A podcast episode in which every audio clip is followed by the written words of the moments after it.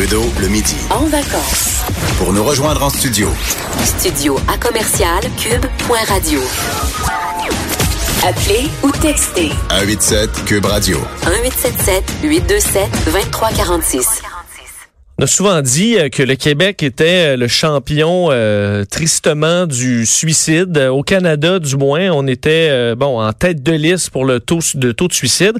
Mais ce n'est plus le cas. au, bon, au grand bonheur de, de en fait de la population en général, parce qu'on apprend, selon les dernières données de l'Institut national de santé publique du Québec, que le nombre de décès par suicide a fait le, le, à son plus bas taux depuis 20 ans, passé de 1150 à 1046 entre 2015 et 2016. Donc, en un an seulement, une baisse quand même de plus de 100 décès en un an. Euh, bon, on s'en réjouit évidemment. Est-ce que c'est une tendance euh, qui va ben, se poursuivre? Et pourquoi on est rendu à ces chiffres? Évidemment, chaque suicide est un, est un drame, on s'en cache pas. On espère au moins que la tendance s'améliore. Euh, en studio avec moi, il est directeur général de l'Association québécoise de prévention du suicide, Jérôme Gaudreau. Bonjour, oui, bonjour, Gaudreau. Donc, évidemment, on se réjouit de cette euh, de cette statistique-là aujourd'hui. Est-ce que au-delà de peut-être l'erreur statistique dans variation entre une année et l'autre, cette baisse-là, euh, vous la prenez comme étant une, disons, une tendance assez lourde au Québec?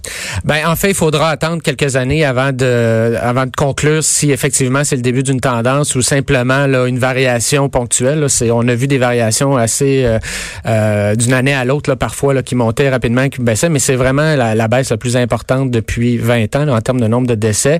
Euh, on n'a pas encore d'explication. encore une fois, on a des hypothèses.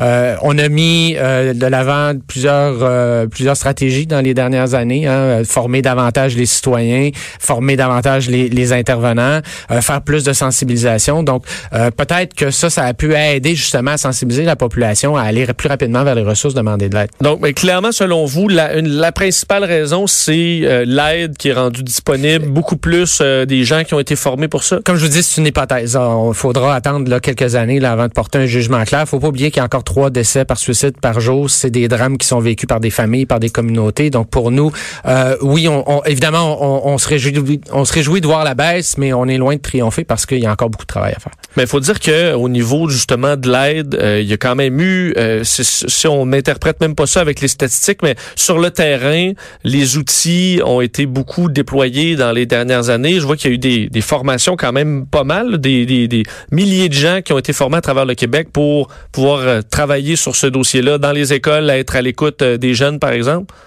Oui, euh, ben effectivement, euh, quand on parle de formation, par exemple, pour les intervenants, euh, dans, depuis 2011, il y a 25 000 intervenants qui ont reçu une formation, à savoir comment est-ce qu'on intervient auprès d'une personne suicidaire, comment on travaille rapidement à réduire l'intensité des idées suicidaires. Même chose chez les citoyens, hein, ce qu'on appelle les sentinelles, des gens qui reçoivent, qui apprennent à reconnaître les signes, d'approcher la personne qui semble vulnérable, lui demander si elle a des idées suicidaires, puis de l'accompagner vers les ressources d'aide. Ça, ça peut effectivement contribuer à créer un filet de sécurité beaucoup plus étanche autour des personnes on, remarque plus rapidement la détresse, euh, on sensibilise les gens à demander de l'aide, mais en même temps, il faut faire attention parce que les ressources sur le terrain, je pense notamment euh, ressources communautaires, centres de prévention du suicide, intervenants, sont submergés de demandes et eux ont beaucoup de travail, beaucoup plus de travail qu'ils en avaient, ont besoin de support accru pour être capable de répondre à cette, à cette demande-là. On voyait justement, parce que, bon, évidemment, par région, c'est euh, c'est pas les, mêmes chiffres partout, puis euh, on a l'impression que ça va quasiment en ordre de, de ressources. Si on regarde les, les taux les plus élevés de suicide. Il y a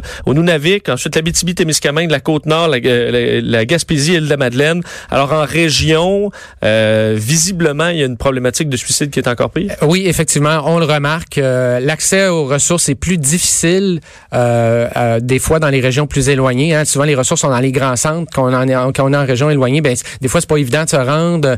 je pense aux agriculteurs, par exemple, où on a, on a, une certaine détresse qui est importante. Ben, c'est difficile de prendre l'auto, faire deux heures de route pendant une journée pour aller rencontrer alors qu'on a à s'occuper de, de, de, de, ben. Ils n'ont pas le temps.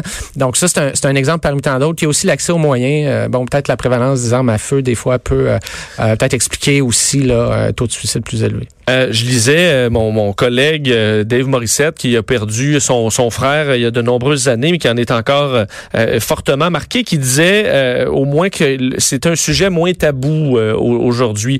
Ça, c'est quand même le cas aujourd'hui, j'ai l'impression. Puis moi, plus jeune, j'ai 34 ans, donc j'ai vécu quand même au secondaire des années où les statistiques de suicide étaient très, très élevées. On dirait qu'on était moins enclin à dire à son un de ses chums, hey, ça va-tu, veux-tu qu'on parle, Euh, euh, veux-tu venir ventiler un peu? Et aujourd'hui, j'ai l'impression que c'est plus facile. Est-ce que je me trompe?